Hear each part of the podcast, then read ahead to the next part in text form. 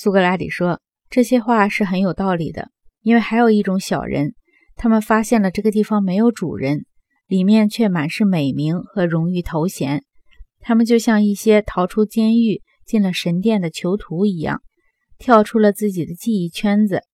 这些人在自己的小手艺方面或许还是很巧的，进入了哲学的神殿。须知哲学虽然眼下处境不妙，但依然还保有较之其他技艺为高的声誉，许多不具完善天赋的人就这么被吸引了过来。虽然他们的灵魂已因从事下贱的技艺和职业而变得残废畸形，正像他们的身体受到他们的技艺和职业损坏一样，他们被哲学吸引过来不是必然的吗？阿德曼托斯说，是的。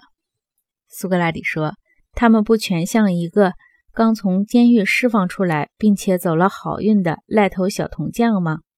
他洗了个澡，穿了件新外套，打扮得像个新郎，却和他的主人的女儿，一个失去了照顾的处于贫困孤独境地的姑娘结婚。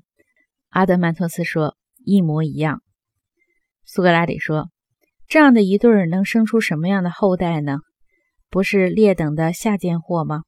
阿德曼托斯说，必然是的。